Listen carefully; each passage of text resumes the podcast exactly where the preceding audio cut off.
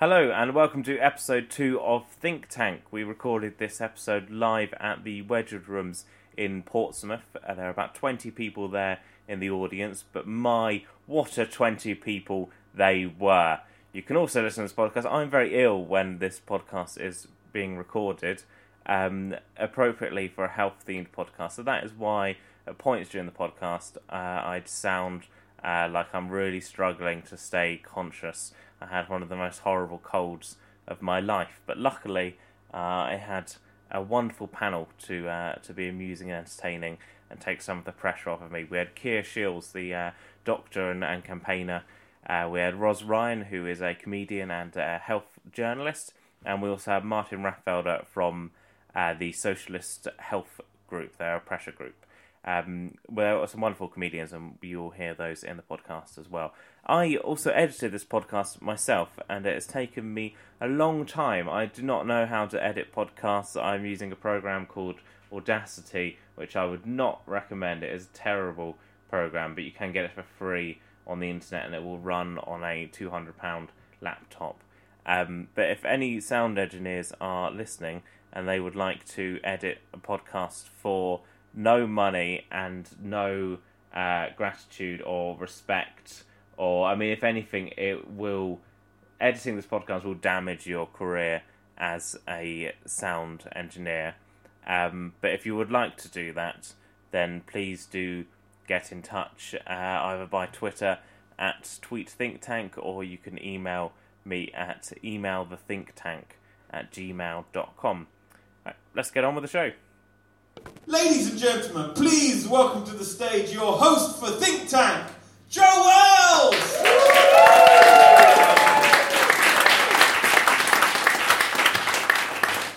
Hello! Welcome to Think Tank. It's a, a live comedy and debate show. It's like question time, but with more swearing. Uh, I am Joe Wells, but you can call me David fucking Dimbleby. so we are here tonight. This we're a small crowd at the Wedgwood Rooms in Portsmouth. Uh, I like this is the right size crowd. I like a crowd that's kind of slightly larger than a Liberal Democrat conference. That's the size of crowd that I like. So I'm talking about health tonight. Uh, we'll talk about the NHS. I think the NHS is the greatest British achievement of the 20th century. Is that agreed? I mean, the great, greatest achievement of the 21st century, uh, probably the auto-tuned video of David Cameron singing Getting Piggy with it. both, both of those are great achievements. Uh, I think fundamentally both of those should be free at the point of access. It's a human right. Um, I'm an unhealthy man. I'm quite fat. Um, I'm fat on the stomach, which is the worst place to be fat. That'll kill you for fat in the stomach, but I still am fat. Because I like eating pizza more than I like being alive. That's a decision I've made in my life. I if I had children, I would care about their health. Not too much, but an, an appropriate amount. I had a friend who cared about her child's health too much. She wouldn't let her child use a mobile phone because she was worried that mobile phones might cause uh, brain tumours and that then the child would die. But if mobile phones do cause brain tumours, we're all going to die. It's like the film The Road, only the only people left alive are the kind of mollycoddled middle class children whose parents wouldn't let them use mobile phones. and they'd be dead within weeks because they have no survival skills. Yeah, they can't forage for quinoa. Uh, if you've seen the road, you will know the only ones that survive the apocalypse are the cannibals, and the middle class children can never be cannibals because cannibalism isn't vegan. Somehow, doing some more controversial. I was uh, homeopathy is very, very uh, controversial. We um, Portsmouth we have a local MP who supports homeopathy. Um, she's a Tory MP, and you understand why the Tories support homeopathy because the Tories have David Cameron, and he is like a kind of homeopathic prime minister. that he'd be more effective if we drowned him. you know, controversial treatments in the NHS is gender reassignment surgery, and some people support, some people don't. Uh, Richard Littlejohn, the right-wing Daily Mail columnist, wrote a, a column on gender realignment, reassignment surgery, and uh, he said that he's in favour of gender reassignment surgery, sex changes, being available on the NHS, but only if you are legitimately transgender. I can't think of any other reason why you want to have a sex change on the NHS. You know, maybe it's a stag do that's really got out of hand. uh, I'm now going to introduce uh, a good friend of mine, our roving reporter for the show, to help get the opinions of you, the public. Please give a round of applause, Gareth Richards. Hello, hello, Joe. Sorry, I, I, so I'm gonna. I'm having problems with leads already because I've got a microphone on a lead so that I can go all around the room and talk to the people of Portsmouth. What's, what's the feeling out there at the moment, Gareth? Oh, so let's go out amongst the people of Portsmouth. Oh, it's very exciting here. I can feel the anticipation. Joe from here, they're looking forward to thinking. At Think Tank, They're, they've got questions bubbling around their brains. Oh, it's alive with electricity. well, what, what's your experience in journalism past? Have you, have you done much of reporting? I haven't done an awful lot of journalism, although to, in practice for journalism, I did hack into your um, answer phones. Okay. Um, you've got PPI are interested in you. They're getting in touch. Um, your mum left a message. She wants my phone number. I wrote that joke before I knew your mum was going to be in the room. I know that I would have met her. Well, we're gonna we're gonna put you in your box for now, Gareth. and Yeah, I'm going to going back you. Okay with that? I'm in the corner over here, yes. Uh, we're going to introduce our, our first uh, panelist. He was trained at Cambridge University Medical School. He's a blogger, campaigner, and he was the star of BBC Three's Junior Doctors. And he's proved that with NHS waiting lists, the best way to see a doctor is to put on a satirical panto. Please welcome to stage Keir Shields.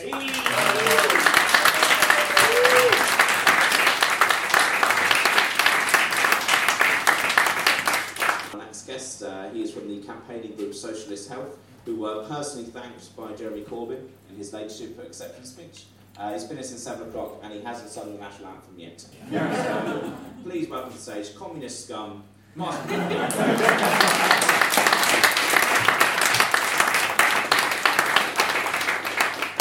welcome, Martin. Welcome Thank you. Uh, and Shall I our- sing now? so you sing now? Yes.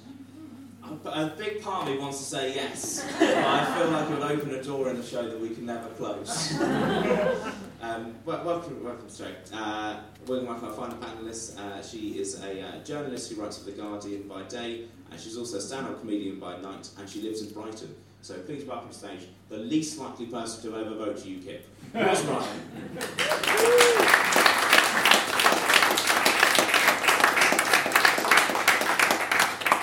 It's going to work is we're going to have we have three comedians. Uh, they're going to come up one at a time, and they are going to put forward their health policy to you. They're going to speak uh, at the mic uh, for around five minutes uh, to argue their case, and they're going to then join us on the panel where we're going to have a talk about uh, their policy. Um, so, you, uh, welcome on our, our first guest, ladies and gentlemen. Please put your hands together, Nick Revell.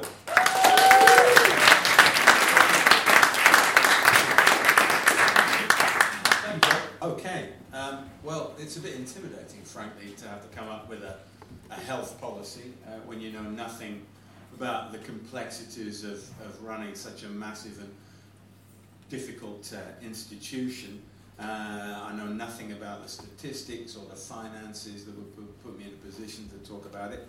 Obviously, those, uh, those terms do indeed qualify me for being Secretary of State for Health under the current uh, administration, but I would never take that job because I don't believe in uh, using people's ill health uh, as a means for profit for private companies. Um, so I thought I'd go down a more personal route and try could see if I could extrapolate something from my own personal conditions. I think generally I'm quite fortunate in that I am pretty healthy. Uh, I exercise a lot. Uh, I, do, I do Tai Chi, which uh, a lot of people think it's just the temazepam ballet, but in fact it's a very good way of keeping fit and healthy. Um, diet's quite good, although the downsides, uh, the bad things that I do, I, I drink a lot. Uh, I'm what the Americans would call a functioning alcoholic. What the British would call British. what the Irish would call a lightweight. Uh, and I, I, I don't smoke anymore. Uh, and I know I've stopped smoking because I've struggled with this for a long time, but I know I've cracked it now because the real test, as some, some of you might recognise if you really stop smoking, is if you can still smoke the occasional cigarette now and again without starting regularly. And, and my willpower is so strong, I can smoke up to 20 or 30 occasional cigarettes a day without falling. So that's, that's a good sign. The reason that I, I drink and, and smoke so much, I realise, is uh, because I get angry all the time. It, I just get angry about big things and small things. But I get angry about all kinds of things. I get angry about small things like people who bump into you because they're too busy texting to look where they're going, especially when they're in a car. That can, can really just cramp your whole day. The, the main thing that gets me angry is because I watch the news. Uh, I don't know about you, but I can't usually get through a news bulletin without a couple of stiff vodkas uh, and that can really ruin your breakfast. Um, I mean, I don't need to go into detail, it's just everything, isn't it? I mean, the Tory conference this week, that speaks for itself. one detail that occurred to me was watching Osborne there, smiling in that smug, self satisfied way, like he's was back at school with some smaller boy tied to a desk in a soundproof study so he could take all the time he would like to uh, choose which cane to thrash him with. Uh, I won't go into more details that, we'll be here all night. Uh, although the other thing that occurred to me was that if Theresa May ever finds out about my Portuguese, Jewish, Jamaican heritage, she'll probably deport me. Uh, so, but I, I, I yeah, another thing that enrages me uh, related to that is that statistic that Oxfam first came out with a couple of years ago about the fact that the 85 richest people on the planet have as much wealth as the poorest 3.5 billion, the poorest 50%. Uh, now, you know, maybe I'm wrong to object to that. Maybe I'm just too much of a romantic. I watched too much Robin Hood when I was a kid. But that seems un- inherently unfair to me. As I say, it's quite possible that I've got it all wrong and that what happened was all those 3.5 billion and 85 people all went to exactly the same school at exactly the same time, had exactly the same opportunities, and 3.5 billion of them dicked around while the other 85 worked really hard. But uh, I, am doubtful on that. Um, these are the kind of things that get me angry. The other thing that annoys me is I think to myself, well, if I don't watch the news, then I won't get angry about anything. But given that my job self-appointed mission in life is to be a comedian who tells jokes in the hope of changing people's uh, attitudes to these kind of things. I can't stop watching the news, and that makes me angry as well. Also, it makes me angry that I'm so pompous and presumptuous to think that my jokes could possibly have any effect on making the world a better place. But as I say, the, the main threat to my health personally uh, is, is my anger. And the way to destroy my anger and get rid of it, uh, and this would be the policy that I would propose in order to help me get rid of my anger, is to abolish the iniquities of an unfair global economic system. Uh, you have 30 seconds starting now. Thanks very much.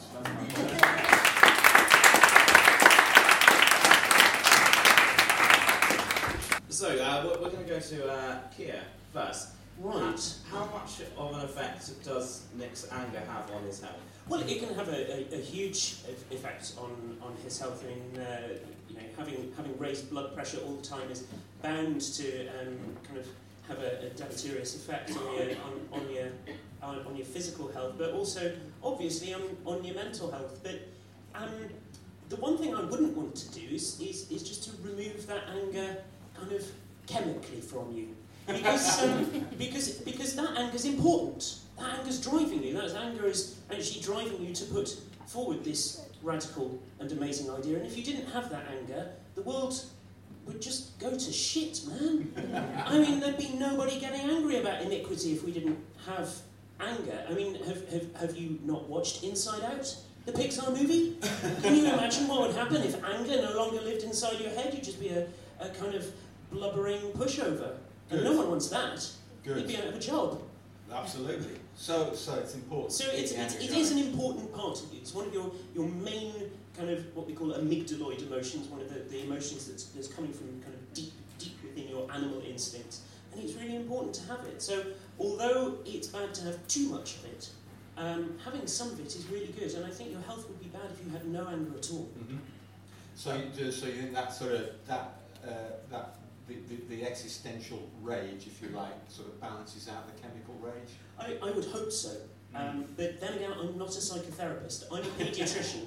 So most of my role is pretty much to give people stickers until they stop crying. Um, That, that would work for me. yeah. So, so um, you can have a vodka Calpol. Um, that's my idea of adult medicine. That sounds Um, fantastic. and, uh, and a bravery sticker. And instead, and instead of changing the entirety of the world economic system, I'm just suggesting that that approach might be a bit cheaper. Okay, Yeah. okay. Well, So can, can people have not enough anger then? Is that what you're saying? There's, Yeah. Absolutely. they, they know me as well, those people. No, I mean, if, if I can get all serious for a second, it's my, it's my serious voice. Um, a lot of uh, very serious mental illnesses are caused by uh, a lack of kind of, um, what's the best way of, of phrasing it? A, a sudden inability for the, the, the brain to, to become sparked, to become ignited. And when you're, uh, when you're, you're depressed and suicidal, the worst and most dangerous time for you is actually when you start getting better, when you start getting the drive back to act on your, your impulses, when you get your anger back. Um, and so anger is uh, anger is important because we, with, without it, you do you do end up being going very flat and uh, very uh, you know easily uh, easily walked over. I just want to ask Martin, because what we're, I just what we're talking about here is, is the, re- the relationship between uh, political systems and people's personal health. I mean, it, you know, what, what, I guess what is a Tory government bad for people's health? Uh, there is some evidence of mental illness has increased under this government, or well, under the previous government, because it's too soon to sell, tell with this one. Uh, another interesting thing is that money doesn't make people happier. If you examine the uh, the happiness, what people report about their happiness, rich people don't appear to be any happier than poor people. When they get richer, they report being happy for a little while, but once they've settled down with more money than they had before, then it doesn't seem to make much difference. So that people who, I'm not convinced that those 85 very rich people are much happier than the other 5 billion who aren't so rich. I think I think you're probably right. So, Ros, uh, uh, I also want to talk about uh, the smoking bit. Ros, Ros, whose whose fault is it that Nick smokes? Ultimately, it is your fault. Um, I mean, no one is literally saying smoke or will, I don't know, shoot you or your family or something like No, that. No, but I'm saying to myself, smoke or I'll shoot them. True, but it's kind of. Um, I mean, you can. There are other ways to smoke without so much impact on you. You can still be angry at them, so you could try. I mean, rollies are meant to be better for you, hmm. or new e-cigarettes are actually sort of. They have a ninety-five percent better effect on your health. If hmm. there is a better effect on cigarettes than hmm. Hmm. smoking. Or you could try. I mean, there's a, a craving for cigarettes are meant to last about five minutes, so. One of the most popular things to do if you do have a craving for a cigarette is to sing Baa Baa Black Sheep to yourself three times. And that might make you look mad, but it will stop you wanting to have a cigarette. And Okay. Okay. Let's try that. yeah. so I'm wondering if uh, Gareth, is there anyone in the audience who you think might have something? Yeah, so hands up in the audience if you have any questions, and I'll come and find you. Anyone, anyone got any questions? There's a man right at the front here. What's your name, sir? Andrew. Andrew. Lovely to meet you, Andrew. And what, what do you do for a living, Andrew? I'm a politician. I'm a councillor. Ha ha! I found him. He's a councillor. Okay. Um, what's your question, Andrew? Um, I was not a bit mean to Nick, but what sort of system would you like to change it to? Well, that's a good question, isn't it? Um, a lot of people uh, have been talking about that for a while, I suppose. Um, I would certainly like to see a system where uh, the wealth was distributed in a fairer sense, which uh, Yeah. uh, I think is quite clearly uh, not the case at the moment. I mean, the question is with redistributing wealth. If, not, if it doesn't make anyone any happier, what's the point? um, anyone got any questions? Any questions? No, everyone's quite happy. um, my question would be: um, Is alcohol and nicotine a good medicine for anger? I I think it depends on what you mean by a good medicine. Um, because is a good medicine defined simply by the fact that it treats the symptom? Uh, well, well, yes, but the side effects uh, uh, are, are, pretty pretty powerful, and um, we, we know that uh, there are lots of chemotherapies, for example, that, that, that, work well against certain kinds, types of cancer, but we'd rather they had a lower side effect profile. I think we can do better, and that's why we, we need to be looking at, at, at, at you know, more progressive treatments uh, that work just as well, if not better, but with fewer side effects. And that's the problem that alcohol and, and uh, cigarettes have. It's, it's not so much the, the nicotine that's a really bad element of cigarette, it's, it's everything else that's, that's, uh, that's in it. So, would you ever advise a patient not to give up smoking at a certain time? Yeah, I mean, smoking works works very well for ulcerative colitis. Uh, two cigarettes a day um, really really knocks your, your symptoms on the head. That's that's an awkward one. Uh, again, not sanctioned by uh, NICE or the National Health Service, but, uh, but, but, weirdly true. Um, so, so yeah, there, there are some times when, when you may want to cut people, people's smoking down to a, a kind of safer level. But generally speaking, going from one cigarette a day to nothing has a bigger impact on your, your, your longevity and quality of life than going from 20 down to 1. So stopping entirely is far, far better than cutting down. I think we're, we're close to the end of our, our first section. Are there any more, Gareth, is there anyone else in the audience that wants to? Any more questions? I, I, I've got a question. do, do smoking, drinking and fighting help you change the world? Because that's what you said you were trying that's to do. That's a good point, isn't it? Yeah. Uh, well, depends what you're fighting, doesn't it? And how you're fighting them, I suppose. Martin, you're from um, Socialist Health. Um, how can you change the world? Can we change the world in any way? Is it worth trying? Nick's trying to do it with jokes, but feels like that might not be producing the change he'd like. But are there things that we can do to change things, do you think?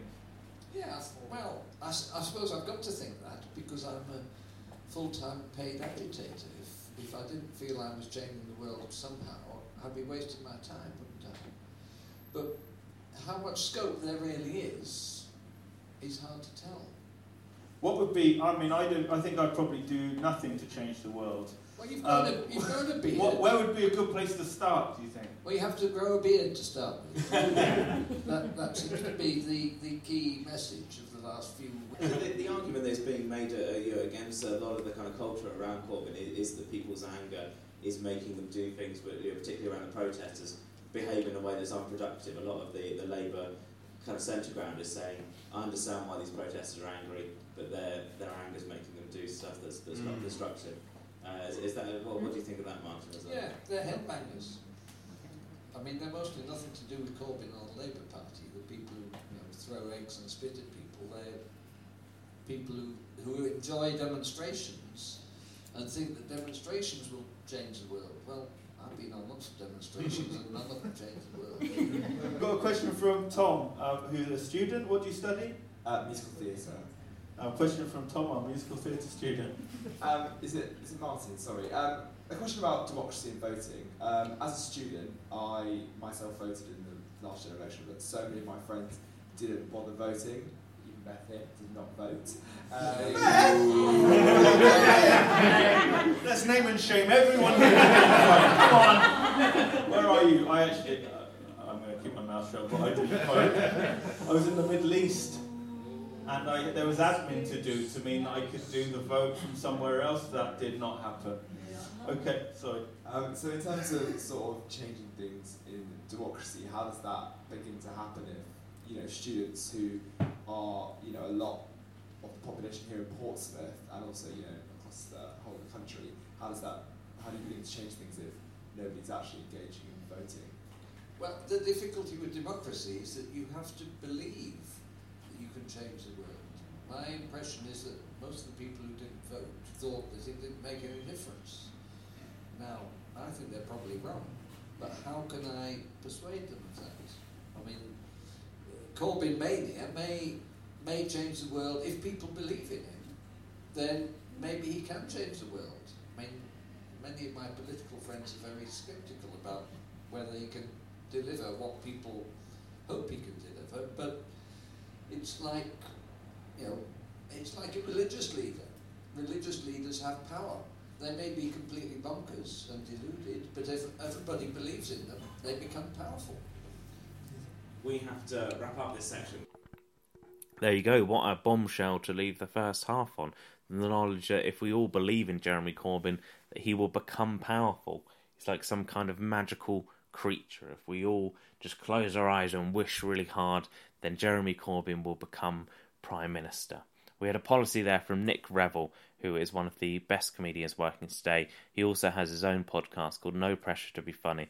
Go and check those out. There's a whole load of them, and they are free, just like this podcast is free. And if you're feeling a bit guilty for listening to something for free, which costs it costs money to make these podcasts, but they are free on the internet. If you feel guilty about that, there is some ways that you can pay us back. You can go to iTunes, you can give us a five star rating, you can give us a nice review, you can subscribe to the podcast. What that means is that when we put out new episodes of the podcast, we get a whole load of new downloads on one day. So it helps to, to, to boost the podcast when it first uh, comes out. And you can also recommend the podcast to a friend. Just tell one friend. If everybody told one friend about the podcast, then we could double our listenership. So please do that. Right, on with the second half. In the interval of the show, we asked audience members to write down and, and suggest uh, home remedies and, miracle cures. And uh, we asked them to say what the home remedy was and what would be cured by that remedy. And we opened the second section by reading out some of those suggestions for home cures and home remedies uh, and seeing what our panel thought of them. We're going to go for to cure passive aggression. You just need to ban post-it notes. And you'd have to do it with Twitter as well because that's like the online form of post-it notes, isn't it? We're going back to Nick's policy and banning everything. I notice. I notice you didn't ask me about passive aggression. to cure head lice, you just need mayonnaise. Doesn't say what you do with it. You just need to own some mayonnaise. um, I, I, that's that's one that I do know about, given my, my field, and, and permethrin is better than Hellmann's. yeah. uh, to cure, this is a very, very exciting one, a crowd pleaser. To cure education, you just need Michael Gove. One Michael Gove fan. I've got I've got one, Joe. To cure athlete's foot, you just need to suck it long time. um, uh, vetted these. Amputation works very well. Amputation. Yeah. To cure migraines, you just need to masturbate in your car. and the word "your" is underlined. um, I, I don't have a car and I don't get migraines. So enough said. Yeah. I, I do get migraines, um, but that's not one I've tried. So thanks you know, whoever suggested that. You're not driving me to the station, are no, not now, anyway. No. We're going to welcome on our, our next policymaker. Her name is Izzy Lawrence. She's fantastic. Let's have a round of applause for Izzy Lawrence.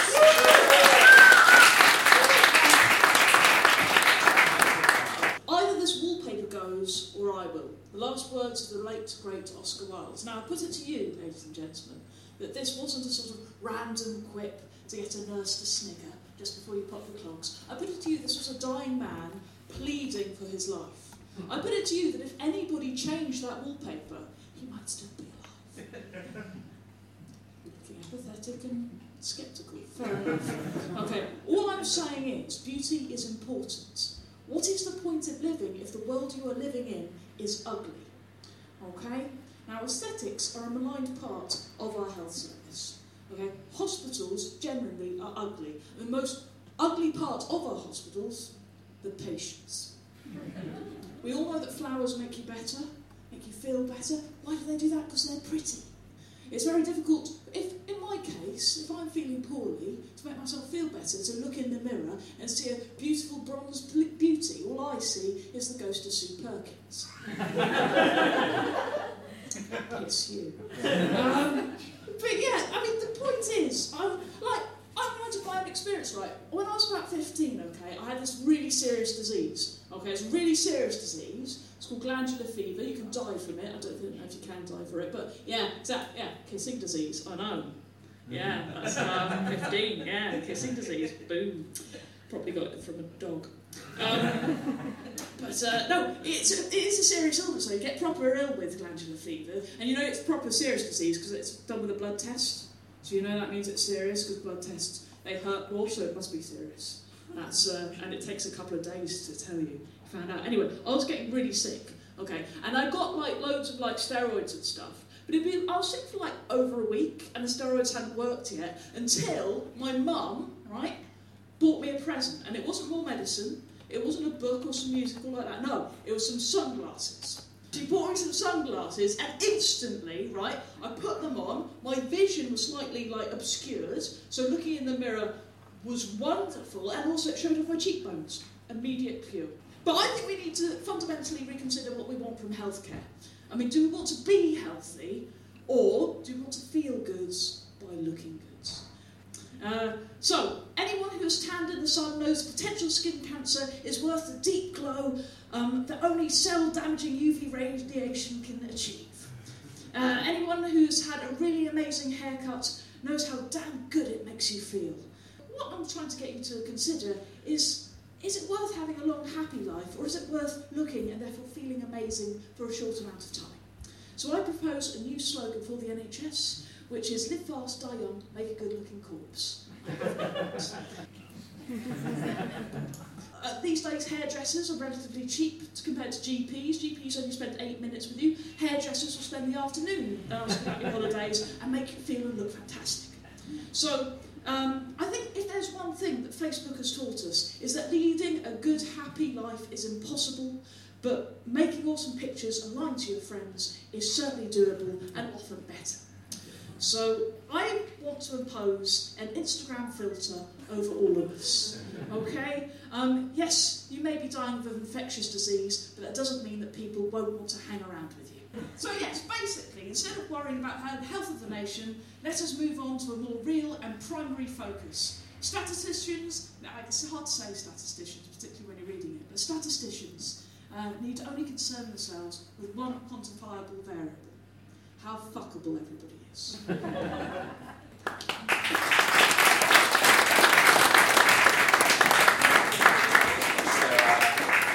So, uh, so initial thoughts for the band. Don't worry about health. Just make people look healthy, and it'll be fine. Uh, weirdly, there was actually a study done a couple of years ago that proved that people who ate more fruit and vegetables actually had a healthier glow. And when they were they compared the before and after pictures, um, other people rated the after pictures when they've been eating more fruit and veg as more attractive. So in fact, being healthier does make you more attractive. So you're arguing the other way. You're arguing that health will make people more Yeah, attractive. Yeah. How do you explain most models? if that is the case. Makeup can do a lot, guys. That's yeah, all. I'm saying. Yeah. You know, and why put yourself through exercise and torture when you can just cover it up? They all look, they all look very sad. don't Sorry, um, sorry, speak in the microphone. They all look very sad. All models look very sad. What was her name? Jenny. Jenny says all models look very sad. That is because they are cool, Jenny, unlike you. So we're very jonglers No, it's because, no, it's because they're so thin they haven't eaten anything. yes, but they look They're great, hungry. so yeah. I mean, what you're already arguing for is, is very similar to homeopathy, which I know you oppose. You're arguing for something which doesn't have a physical health benefit, but will make people feel better and feel like they're be- better off. So. But yeah, How but do you distinguish? What's the difference between being healthy and feeling healthy? exactly, there is the point. I- I'm siding with the anarchist. I, I, I think you're sort of onto something here, actually. Um, because one of the reasons why I love working in paediatrics, and one of the reasons why I'm sure kids get better much quicker than adults, is because have you ever been to a children's ward compared to the rest of a hospital?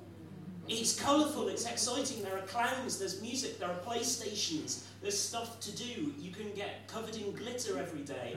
You can spend your, your lunch break colouring. Um, it's it's awesome. It's fun. You get stickers. You can cover your entire body with stickers and do an entire ward round dressed as Disney characters or Santa Claus.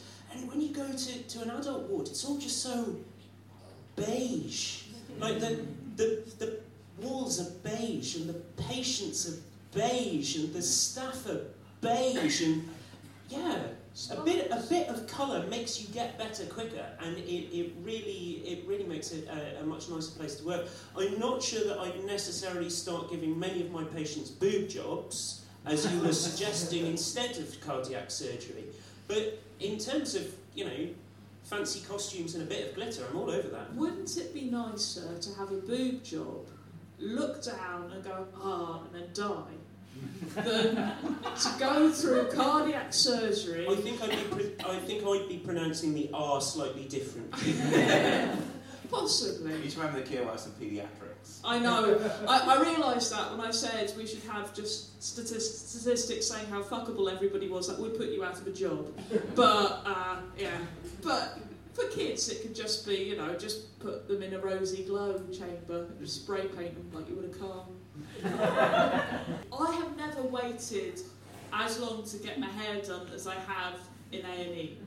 That is. So imagine having like, okay, yes, you're bleeding to death, but you're looking fabulous while it's happening. Weirdly, there is some new scheme that they're proposing at the moment to retrain barbers as counsellors because they know that men don't talk about their health, they don't go to their doctors, but of course they do talk to their barber. So they are now trying to encourage barbers to do some basic counselling training. So if guys go in, you know, want something for the weekend, know my wife has left me, everything is awful, then they'll be able to deal with that rather than just go, oh. So it's kind of, yeah, I can see maybe ha- getting beauty workers to actually kind of help at a more uh, emotional level. It's, it's much easier. You mentioned boob jobs that Josie Cunningham uh, case the young woman who had her boob job in the NHS. What would you, if you weren't in paediatrics, kid, would you perform that surgery? Would you go? Um, I'm, I'm not really very good at surgery.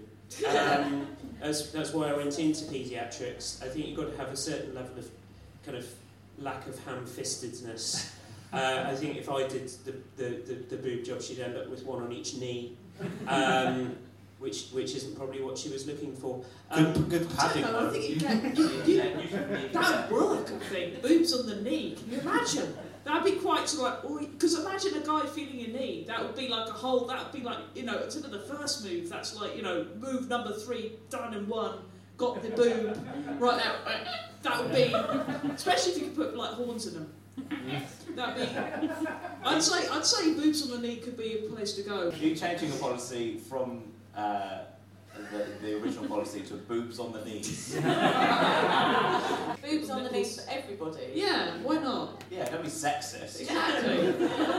we haven't explored the limits of plastic surgery, and I think that's what we're, we're saying here. Everybody in this room could be made beautiful with odd boobs and this is actually a bit David. Cronenberg, though, isn't it? We just kind of want a kind of Picasso way. But to the original, to the original point of this woman who everybody, because it went on Facebook, she got a boob job on the NHS, and everyone, went, oh, this is a terrible waste of money. Do you know how much therapy costs compared to a boob job?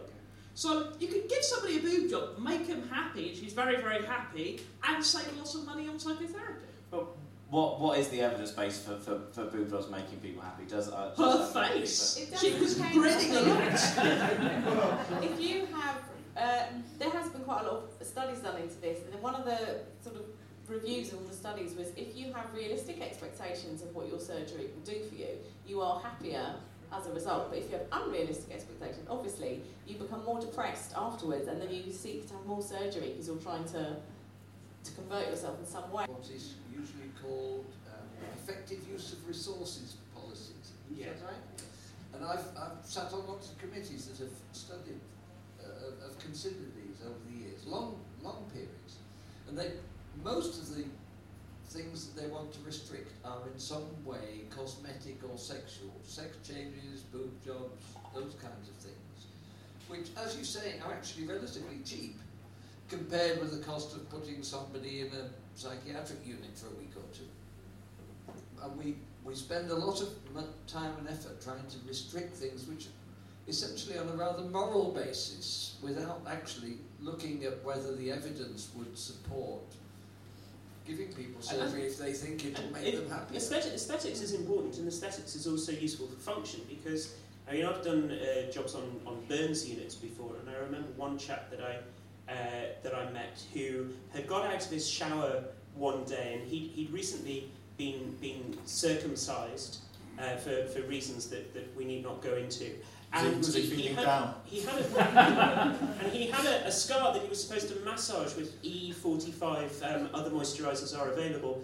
And instead of picking up his E45 because he didn't have his contacts in, he picked up his girlfriend's Veet, the depilatory cream, and, and rubbed that into his John Thomas quite quite vigorously, to the extent that he ended up with uh, grade grade two burns uh, all all over his his member. Um, and, and in order to bring any sort of function back to that, um, between the bouts of laughter that he was having, because he was able to see the funny side of it, uh, which I've never really understood. which, which side of it was funny? Uh, you'll notice that we're all sitting crossing our legs now. The entire audience, but- even the women, are just going, you- ah! we had to we had to work significantly on the on the cosmetic aspect as well as the, the functional aspect because because it, it was equally important and I think it is important to bear in mind that when patients are in bed they should have their hair done and have their makeup on and be smart and feel that they can be wearing their own clothes instead of a, a horrid gown that, that leaves their back open to the elements and they can't walk to the toilet without their balls being on show from behind. I think that's really important to have a bit of dignity, you know, and, and a little bit of a little bit of charisma and fun at I think when I edit this podcast, what I'm going to do, that story about rubbing Veet into the penis Yeah. is going to be the close. I feel like that's a closer. so the podcast's going to end. There's going to be a couple. It'll be like a bonus track on a CD. a minutes at the end. And I've got, I've like got all sorts of jokes like that, man. Is the guy with the garden gnome up his arse? Anyway, so we've got an audience question over here. Audience question. This better be better than a note. Was it was it a friend of yours? Is No, that no, no, he is now. He is now. of course he is. Um, what's your name, madam? Pardon? Danik. Danica. Congratulations. Um, and what's your question? Um, I'm Don't be scared of it when I put it in your face.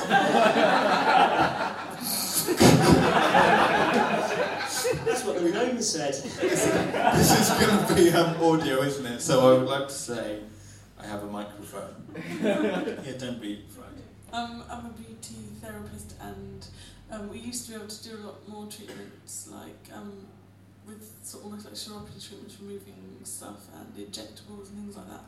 And they've now been said that they can only be done by doctors and nurses, um, and also tease treatments. So that's now much a bigger burden on the NHS because people have to see a doctor. So my point was people should give us that work back. Reduce the cost of everything on the NHS. I, I agree because you're probably more qualified to do it than I am. I mean, I, I, I can inject things into people's skin, but I have no idea about how to inject, you know, botulism toxin into people's face in order to give them the perfect frown. I can paralyse their entire facial nervous system using it, but I can't, I can't make them pretty. Uh, Izzy, is there anything you'd like to plug? Yes, I do uh, a history podcast. You can tell, can't you?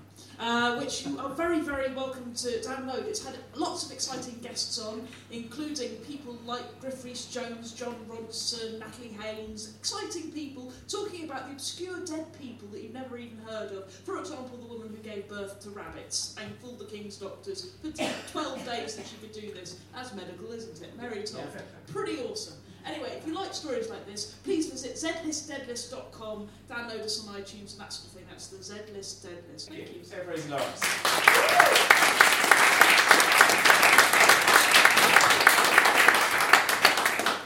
And we're going to welcome our final policy maker. His name is Aidan Goatley. Let's please put our hands together for Aidan Goatley.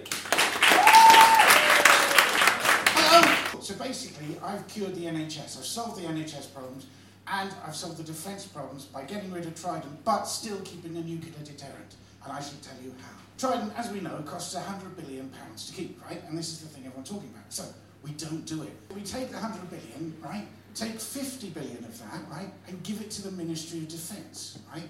And then what they could do is therefore spend that. Because it costs, to get a soldier fully equipped, it costs £70,000 which means that if you spent 50 billion pounds on this, right, you could have 714,285 soldiers fully equipped, ready to, you know, be peacekeepers and groovy, you know, do lovely things as well as, if necessary, defend you, right? Okay? Because um, currently there are 176,810. So that's quite a significant improvement, I think, right? And then you say the other 50 billion and put it into the NHS. So that would keep everyone happy about the whole defence thing, right? Okay? However, there is another option which I think would be better, and all we need is the help from Dartford Borough Council. and bear with me, bear with me. Okay. Now I googled this. Dartford Borough Council, right, have a reputation of being the worst for potholes and bad pavements and all sorts of things. The number of claims they've had against them, right, is the biggest in the country, right? So, taking that information, right, okay. Now bricks cost two hundred and fifty pounds per thousand, right? Now the circumference of Britain is roughly five thousand miles, right? You with me so far? A brick is about 8.5 inches. Taking this roughly, if you combine a lot of that, if we get Dartford Council, Council to put 40,253 bricks in a line around the coast, we can therefore defend ourselves and trip up any potential invaders. Think about it. They come in, they won't be expecting it, they trip up, stub their toes, they go, fuck this, and they go home. It's going to be great. Because the bricks, right, would only cost like about £11,000, right? which would leave us with 99 billion 999 million 900,000 pounds to spend on bananas. Bear with me, right? okay, don't worry. I know you're looking at me. You're going, oh, we were almost with you up top. Uh, and now you've just gone fucking weird. Because bananas, right, okay, are very, very good for you. They really are, right? So if we get everybody to eat bananas, like every day, because bananas are fucking awesome, right? Bananas are radioactive right? They have potassium in them, which is a lovely thing. I mean, they're very slightly radioactive, they're not going to kill you or anything like that. So if we all eat bananas, we will all become slightly radioactive. And if that happens, we will therefore become our own nuclear deterrent. so, therefore, we get healthy, we defend the country, and we just stub bad people's toes. That's my plan.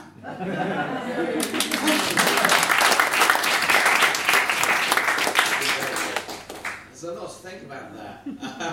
I, I uh, need to take issue with something. Oh, um, I thought I would. I'm, I'm, I'm terribly sorry. Bananas are also incredibly toxic. Well, um, I've got, I, I, have a, I, have a, I have a friend who used to row at university, and she uh, got into the habit of eating five bananas a day. Just one at breakfast, one at, one at lunch, one between meals, one before she went to bed and one presumably during the night or something, I don't know. Um, and she ended up with, with a serious heart arrhythmia in hospital just from five a day.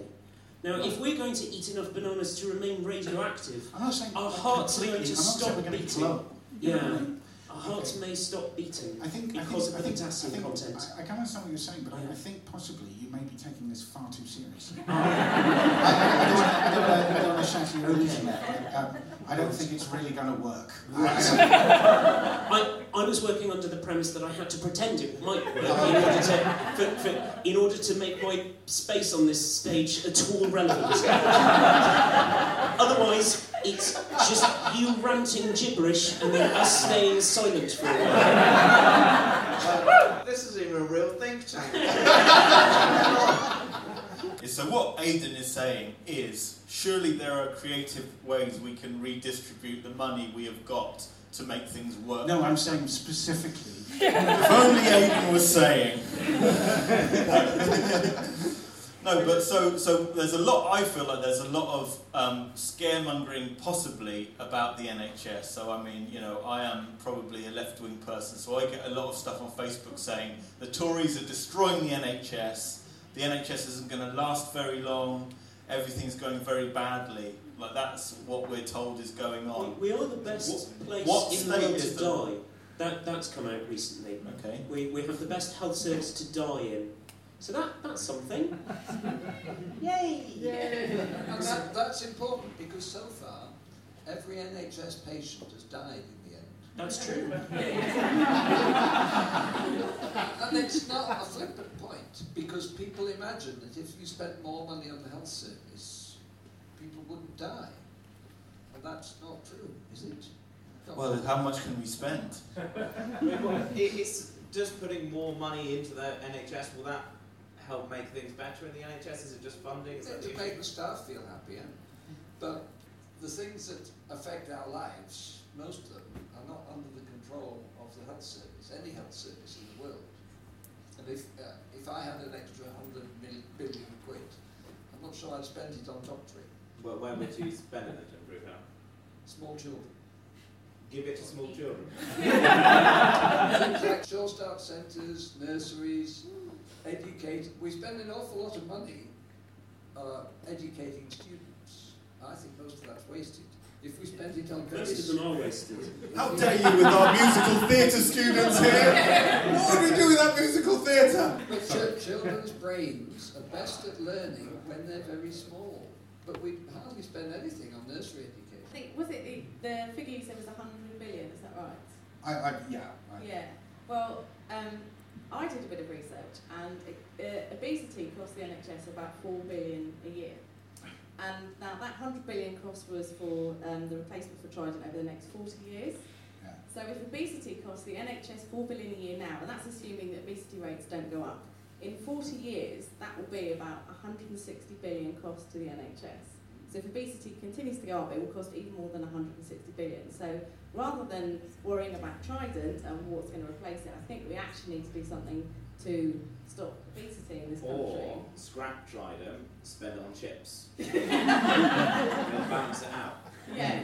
Chips Yeah. and bananas, and therefore we just get rid of the weak. it's a bit harsh, but fuck 'em. Do you know what I mean? I'm just saying. That would stop the NHS having to deal with obese people if we just wipe them all out all at once. Yeah, okay, maybe a bit, you know, heavy. Your idea. Fuck, I'm a Nazi.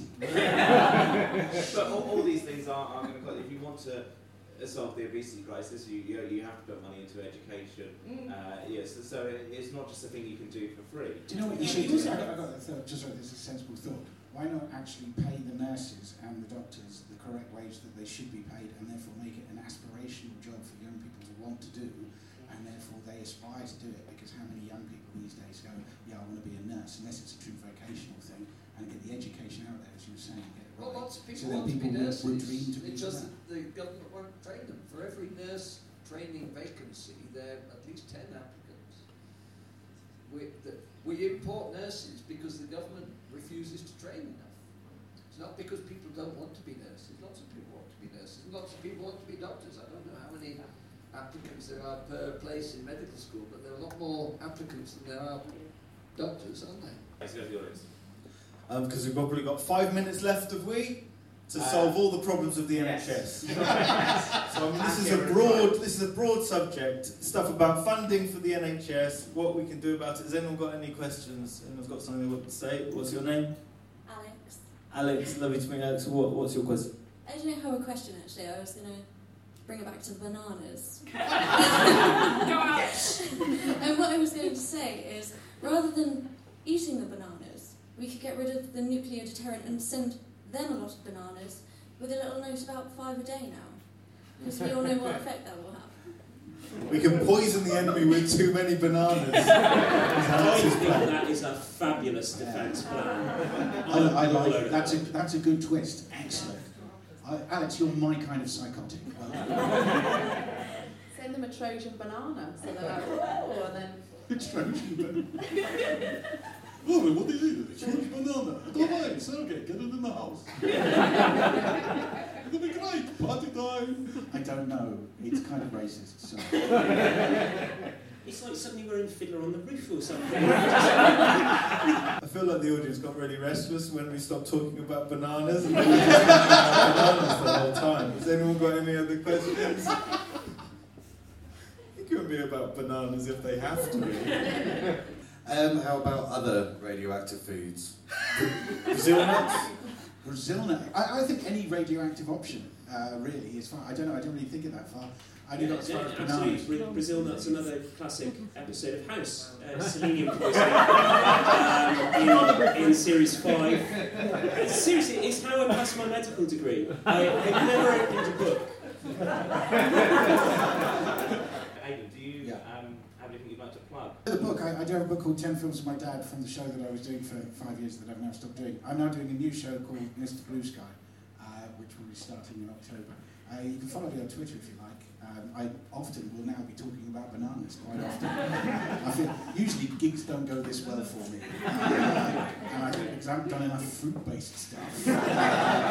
so, so I, I think we'll be going a lot more fruit. I think I think Mr. Mr. Banana. Do, yeah, do check out. Aidan is my mum's favourite comedian. A little bit upsetting. so basically, this, this whole scene here, you don't know this, but this is fucking awkward. Uh,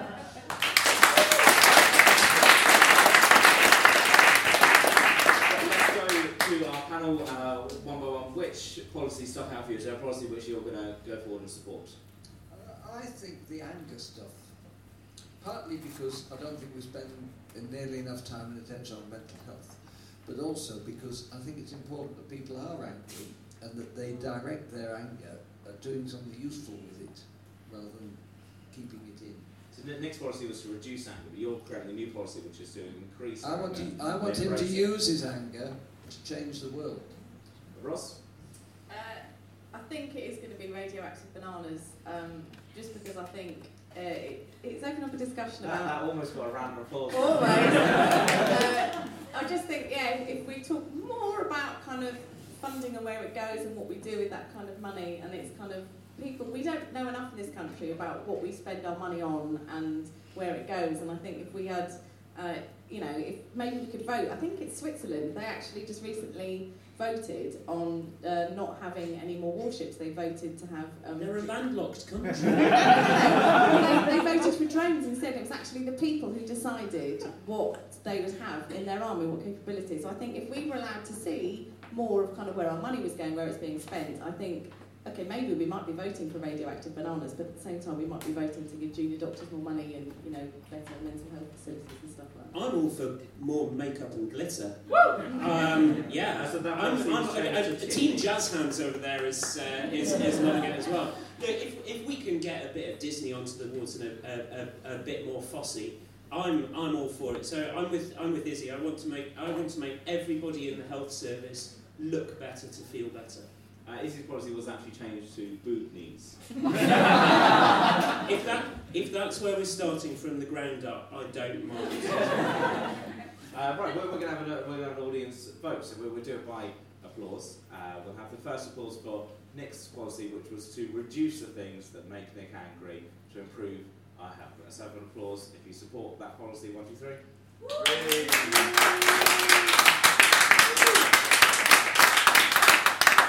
Very good.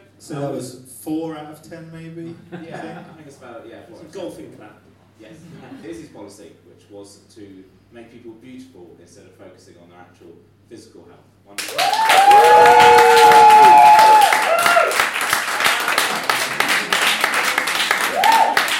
Um, the, the, the elaborate clapometer that we've got in the studio has gone to eight, I think. I'm amazed that there's that much support for a policy which contains don't worry about getting skin cancer. um, A's policy, which was to get rid of Trident and spend that money on both radioactive bananas and the NHS. One, two, three.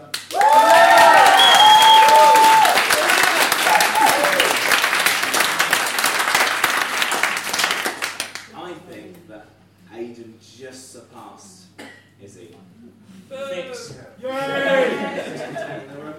Um, but You, well, you've given it to Aidan, Joe. You have the final say. Uh, let's hear it for all of our panelists we have this evening. We have Kia Shields.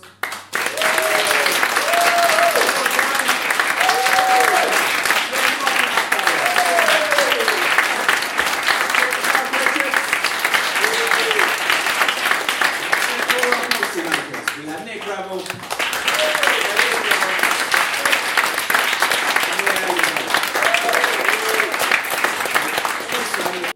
There go. That is the end of Think Tank 2. There will be another one at some point soon in the future, uh, as soon as I get around to editing it. It's really difficult editing podcasts. It just takes ages and ages to do. Um, but I will do it. There is another one which we recorded in Portsmouth about crime, which is brilliant, and that will come out soon. The comedians you heard in the second half were Izzy Lawrence, who is brilliant. I think we will all agree. And her podcast is called Z List Dead List, so check that out. Aidan Goatley was on as well. He does not have a podcast, but he is really good. You can go and see him in live comedy clubs. Also, throughout the show, we had Gareth Richards. He was our roving reporter, and Gareth is just brilliant. So go and check out Gareth Richards' work as well. That is the end of the podcast. Bye.